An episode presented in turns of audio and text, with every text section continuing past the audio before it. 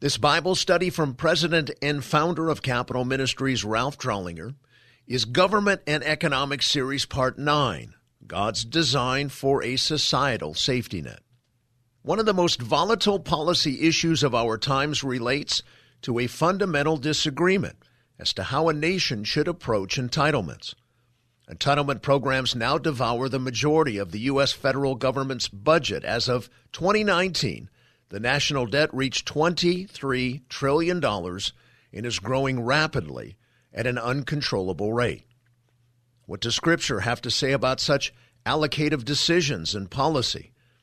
In a pre political sense, informing policy through what the Bible says versus attempting to create policy via lobbying pressure, how can the Bible be used to inform the public servant in this regard?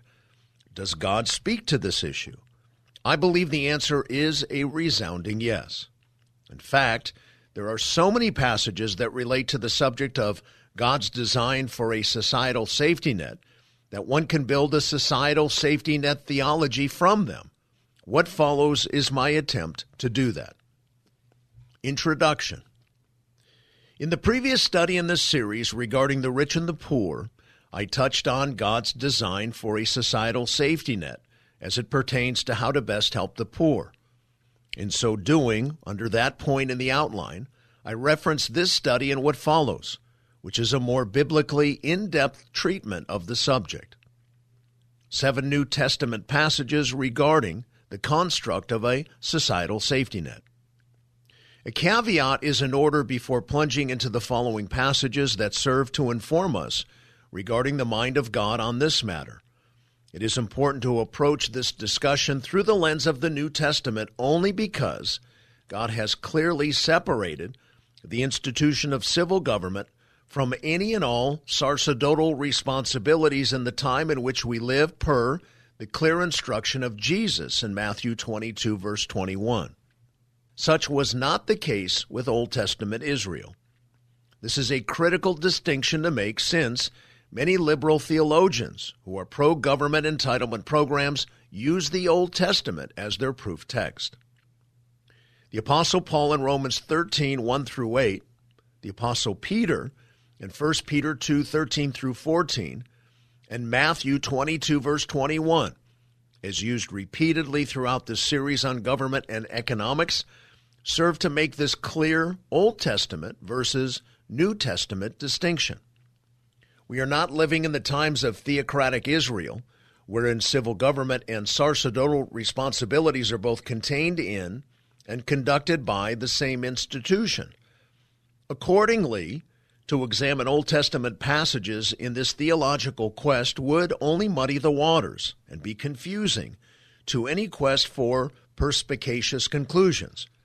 Accordingly, therein is why I will limit and any theologian worth listening to must limit this exercise in theological construction of a societal safety net to passages outside of a theocratic context and economy. A. 2 Thessalonians 3 6 through 12. This passage is fundamental to the beginning of our study. It provides the foundational starting point, revealing whom God has assigned to be the primary caretaker for providing life's basic necessities for living. Notice verse 10 in this regard. It reads, If anyone is not willing to work, then he is not to eat either, which Paul states to the believers at the church of Thessalonica. Note the whole of the passage in context. Now we command you, brethren, in the name of our Lord Jesus Christ, that you keep away from every brother who leads an unruly life, and not according to the tradition which you received from us.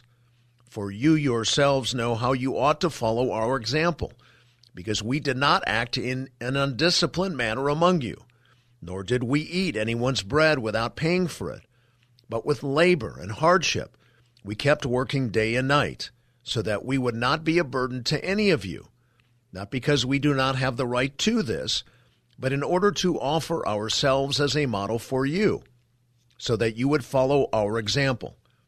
For even when we were with you, we used to give you this order If anyone is not willing to work, then he is not to eat either. For we hear that some among you are leading an undisciplined life, doing no work at all, but acting like busybodies.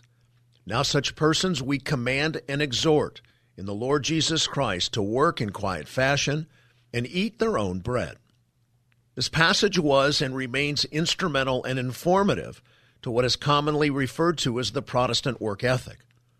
Stemming from the Reformation and the rediscovery of such pertinent and informative passages in Scripture, this idea of hard work and providing for one's self have become historic cultural constructs in the American culture and way of life, as they should in any nation. The ethic of personal responsibility is a major pillar in the explanation of America's quick rise to productivity, prosperity, and economic prowess. Further, to underscore this very important beginning point, this passage under study is not making a suggestion. Rather, Paul is employing an imperative command to be personally disciplined to meet your own needs. This passage serves to inform us of the following. In God's mind, the first source of provision relative to meeting the various forms of physical needs in a society is one's self.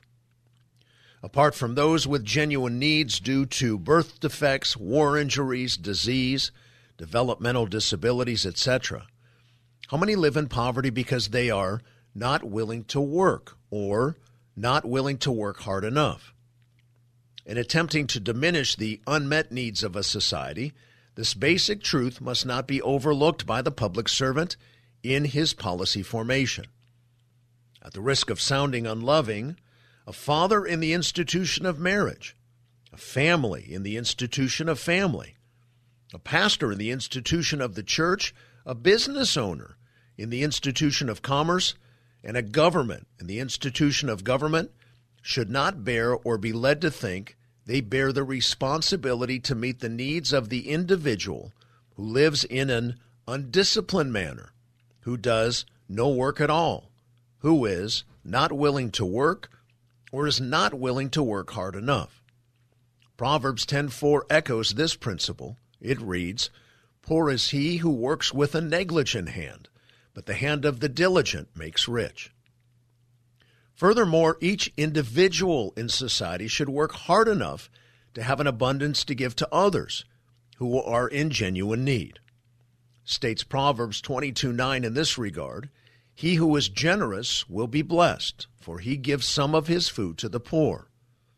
Paul and Solomon herein, respectively, are both preaching that it is better to give than receive. Cross reference Acts chapter 20, verse 35.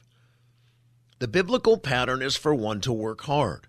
Genesis 2:15 states the concept that is in the mind of God, hard work, has always been his intent for those whom he created in his image.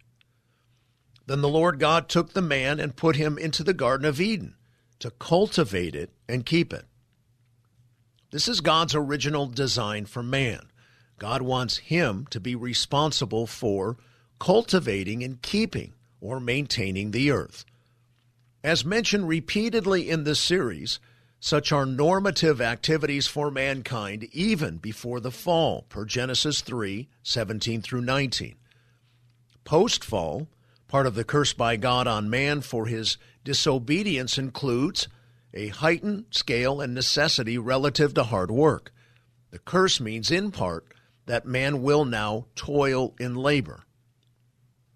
Cursed is the ground because of you, and toil you will eat of it all the days of your life. Both thorns and thistles it shall grow for you, and you will eat the plants of the field. By the sweat of your face you will eat bread till you return to the ground, because from it you were taken, for you are dust. Given the condition of man, due to the fall and the toil involved with labor, he will have a desire to be lazy and not work. Combined with the command of God to work, public servants must be wise and take these biblical realities into mind when crafting policies that will align and will motivate in mankind what God intends for mankind to do for himself. To unload a man of his responsibilities to take care of himself and to work hard enough to be able to give something to someone else who is truly in need is to take away to some degree a part of the man's intended work ethic and esteem. It is to diminish him, not help him. Again, it is God's design that the individual be the first means of provision for himself, as well as for others who have genuine needs. Wise is the policymaker who understands this inherent design of God and incentivizes, not replaces personal responsibility and behavior in this regard. Corrupt is the policymaker who twists this and uses entitlement promises as a way to gain votes, appealing to the base instincts of his district, state, or nation. Such is a violation of God's intended purpose of government, wherein God states in Romans 13:4 that government is a servant for your good it does not say government is a servant for my benefit and reelection. B. 1 Timothy 5 3 through 16. This is the most insightful New Testament passage that reveals the mind of God and his intended pecking order of institutional responsibility relative to meeting the needs of others who possess genuine needs that they cannot meet by themselves, per the first point in this outline. Even though the context of this passage relates to widows in the church per se, it reveals the mind of God on this matter relative to others who are dependent. The passage serves to be very informative as to how God views the matters this study is discussing. Herein revealed, through the lens of providing for widows in the church, is the order of catch basins, if you will, as they relate to who is responsible in God's eyes for meeting the needs of others who are truly needy. These catch basins serve to display God's compassionate nature in a fallen world. He does not desire for anyone created in his image to float downstream. Honor widows who are widows indeed, but if any widow has children or grandchildren, they must first learn to practice piety in regard to their own family and to make some return to their parents, for this is acceptable in the sight of God. Now she who is a widow indeed, and who has been left alone, has fixed her hope on God, and continues in entreaties and prayers night and day. But she who gives herself to wanton pleasure is dead, even while she lives. Prescribe these things as well, so that they may be above reproach. But if anyone does not provide for his own, and especially for those of his household, he has denied the faith and is worse than an unbeliever. A widow is to be put on the list only if she is not less than 60 years old, having been the wife of one man, having a reputation for good works, and if she has brought up children, if she has shown hospitality to strangers, if she has washed the saints' feet, if she has assisted those in distress, and if she has devoted herself to every good work.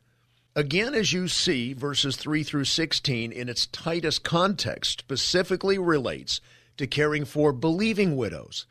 But the principles communicated via the Holy Spirit through the Apostle Paul are transcendent of believing widows, not only in terms of a broader application to others, in addition to widows, but in terms of non believers as well, i.e., those outside of the church who are needy, per verse 8, which will be examined more specifically. Studying these first two passages in our outline together reveals that providing provisions for the genuinely needy is first one's own responsibility. We are, as individuals, to provide for our own family members. Note this at the beginning of the passage, which reads But if any widow has children or grandchildren, they must first learn to practice piety in regard to their own family and to make some return to their parents. Civil government should not be tasked with taking care of the needs of individuals when an individual family member or members can step up. Individuals and other family members are to take care of their own bloodlines. To refuse to take care of your family members is akin to asking your neighbors to take on your personal responsibility. In essence, others should pool their money so you do not have to spend yours. In the flow of this passage, if the children or grandchildren, for legitimate reasons, are in no position to meet their grandmother's needs, then the duty falls to other members of the institution of marriage and or the institution of the family. This is evidenced by the less particular language stated next in the passage, which reads, But if anyone does not provide for his own, and especially for those of his household, he has denied the faith and is worse than an unbeliever. Herein implied more generally is that members of the household, in addition to the children and grandchildren now included, must step up. The final catch basin one can glean from this passage is the institution of the church, which is to step up to the plate and take care of the needy if the aforementioned do not. Notice this place of prioritization in the final verse. If any woman who is a believer has dependent widows, she must assist them, and the church must not be burdened, so that it may assist those who are widows indeed. Paul is stating that the church is the final catch basin, but only after the dependent person's bloodlines are unable to provide. The institution of the church should not be tapped until other upstream resources are considered and utilized for meeting these kinds of needs. Exhaustively, since all of the explicit and direct passages in the New Testament, here in the study, regarding helping the truly needy relate to the responsibility of believers, one could argue that these passages only relate to the church and should not be applied to secular society in general. 1 Timothy 5 8a is most pivotal in countering this view. Why? This small passage facilitates the assimilation and incorporation of unbelievers into one's broader understanding and application of this passage. Notice the concluding phrase here states, is worse than an unbeliever. Why is this glimpse so profoundly important? For a believer to fail to take care of the needy in his own family makes him or her worse than an unbeliever who, even he, inherently knows the right thing to do. The familial duties for provision are written by God on the consciences of unbelievers too. Namely, unbelievers understand via their God wired conscience Cross reference Romans 119 through 20 and chapter 2, verse 15, that they have a personal responsibility to care for the needs of their own family, and for that matter, others outside their family. It is intrinsic. All that to say this 1 Timothy 5 reveals societal safety net principles that are innately understood by all. These principles are written on everyone's heart. As such, astute policymakers should take them into consideration. This is God's design for not just the church community safety net, but for a societal safety net for the whole of a secular country. Further scriptural evidence of the applicability of this catch basin concept to the whole of a country is the additional perspective that Paul states in Galatians 6:10. This particular passage seems to indicate that all believers should care for the poor outside of their own believing church community. So then, while we have opportunity, let us do good to all people, and especially to those who are of the household of the faith. Cross reference 2 Thessalonians 3:13 and 1 Timothy 6 verse 18. Believers are individuals and as bodies, churches, are tasked with the responsibility of meeting others' needs. This is an important distinction worth mentioning at this point because the same charge is nowhere to be found in terms of the institution of the state being responsible for the same. This is an important point of distinction that will be underscored at the conclusion of the study. What follows is even more of the mind of God as it relates to how the needs of the poor are to be taken care of in a fallen world. See Acts chapter 6, verses 1 through 6. This narrative passage from the early church is illustrative of the principles and teaching examined previously in 1 Timothy 5. The believing widows, most likely qualified widows per the criteria of 1 Timothy 5, were to be cared for by the institution of the church. This is in keeping with the hierarchy of 1 Timothy 5 God's fourth catch basin for caring for the poor, the first being children and grandchildren, the second being other family members, the third being other resourceful widows, and fourth and lastly being the church. Now, at this time, while the disciples were increasing in number, a complaint arose on the part of the Hellenistic Jews against the native Hebrews, because their widows were being overlooked in the daily serving of food. So the twelve summoned the congregation of the disciples and said, It is not desirable for us to neglect the word of God in order to serve tables. Therefore, brethren, select from among you seven men of good reputation full of the Spirit and of wisdom, whom we may put in charge of this task. But we will devote ourselves to prayer and to the ministry of the Word. The statement found approval with the whole congregation, and they chose Stephen, a man full of faith and of the Holy Spirit, and Philip, Prochorus, Nicanor, Timon, Parmenas, and Nicholas, a proselyte from Antioch. And these they brought before the apostles, and after praying, they laid their hands on them. What is said in this passage underscores God's design for the church in meeting the needs of dependent people. But note that this responsibility of the church's role of taking care of the poor is, exegetically speaking, a very qualified responsibility, given what we have already discovered from other informative doctrinal passages. Cross reference 1 Timothy 5 5, 9, 11, and 14. Furthermore, again, and most important, is what is not said about the institution of the state. Taking care of the poor is nowhere to be found in all three of the passages we have examined thus far. Nowhere in Acts 6, nor elsewhere in the New Testament, is the state deemed responsible by God to meet the needs of the genuinely bereft. D. Romans 15 verses 25 through 26. But now I am going to Jerusalem, serving the saints. For Macedonia and Achaia have been pleased to make a contribution for the poor among the saints in Jerusalem. In this passage, Paul is taking a gift from several Gentile churches and giving it to the Jewish church of Jerusalem, specifically to the poor therein.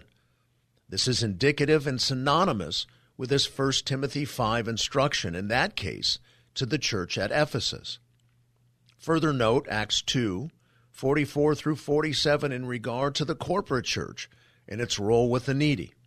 It states, And all those who had believed were together and had all things in common, and they began selling their property and possessions, and were sharing them with all, as anyone might have need day by day continuing with one mind in the temple and breaking bread from house to house, day by day continuing with one mind in the temple and breaking bread from house to house. They were taking their meals together with gladness and sincerity of heart, praising God and having favor with all the people. And the Lord was adding to their number day by day those who were being saved. Wherein Acts is a historical narrative not necessarily intended as instructive, likened to the epistles, the book records events that actually happened, good and bad, right and wrong, in the church. Could it be that the overzealousness, verse 243 of congregants, led to some wrong decisions, and they began selling their property and possessions? That would later lead to the poverty in the church as evidenced by what Paul is stating he did in our previously examined passage in Romans 1526, i.e., that Paul was taking a contribution from two Gentile churches for the poor among the saints in Jerusalem. The events of Romans 15 occurred after the events of Acts 2. All that to say, an important aside to our study. Acts 2 should not be understood as a theological basis for economic socialism. Combined with the insight provided in Romans 15, this passage serves to illustrate precisely the opposite.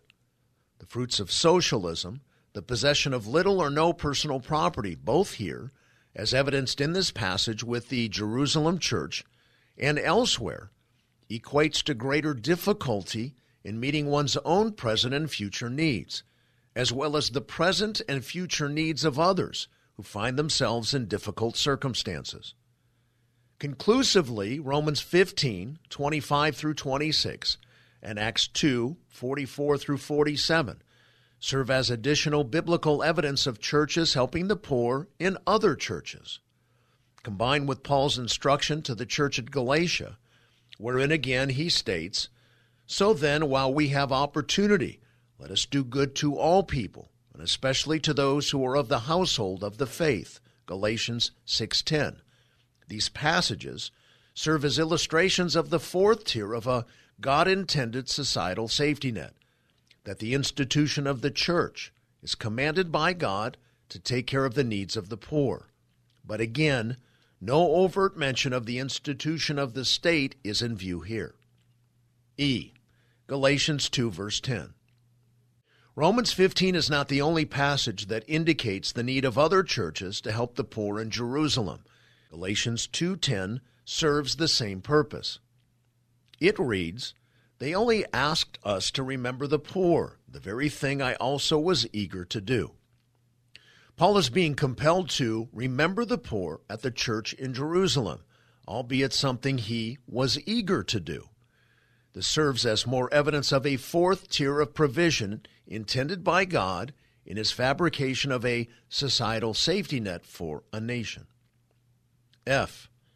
James chapter 1 verse 27.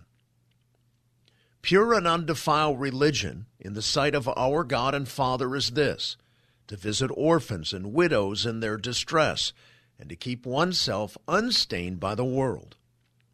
To visit widows and orphans in their distress is euphemistic language, evidencing again the first tier responsibility of a societal safety net for individual believers to help all people, regardless of religious beliefs or lack thereof, there is no qualifier in this passage that says this applies to believers only who possess genuine needs. Again, there is no mention of the institution of the state taking on this task. G.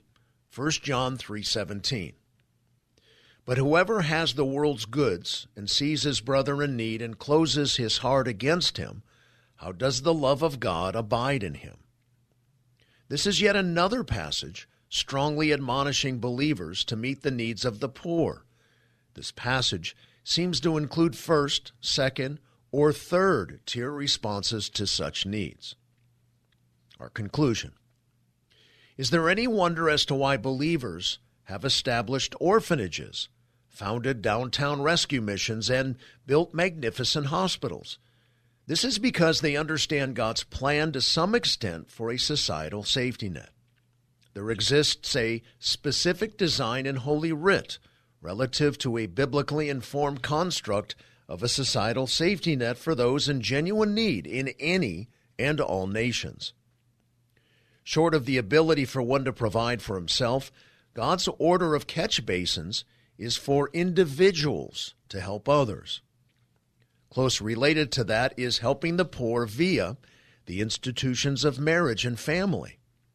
Lastly, the responsibility falls to the institution of the church, but only at such a time as the other predicates have fallen short of meeting those needs. Only then does the need become the responsibility of the institution of the church. Importantly, the institution of the state is explicitly absent. It is outside the preview of God's ordained means of provision for the truly needy. Inefficient and ineffective results are always the outcome whenever any of God's ordained institutions attempts to hijack the responsibilities of another. The wise public servant always poses the question as to which God ordained institution is specifically commissioned by him to achieve a purpose. The wise public servant realizes God has not ordained his institution of government to be the end all for every need that surfaces. Far from that, he has ordained five separate institutions, civil government being only one of them, in order to accomplish his will in a fallen world prior to his second coming. Specific in this regard, and as mentioned previously in this series and worth repeating, one cannot expect the state to effectively and efficiently meet the needs of society's bereft any more than one can expect the institution of the family to manufacture well running automobiles. God has ordained and provided other more efficient and effective means, catch basins, if you will, to meet the genuine needs of others in a fallen world. So, again, ideally, no one ends up going downstream in society. In summary, those catch basins in their order of the priority of first response are the hierarchical order of God's societal safety net. Number one, meeting one's own needs. Two, the institution of the family. Number three, the institution of marriage. And finally, number four, the institution of the church. May God use this study to shape your thinking in these areas of importance to our nation.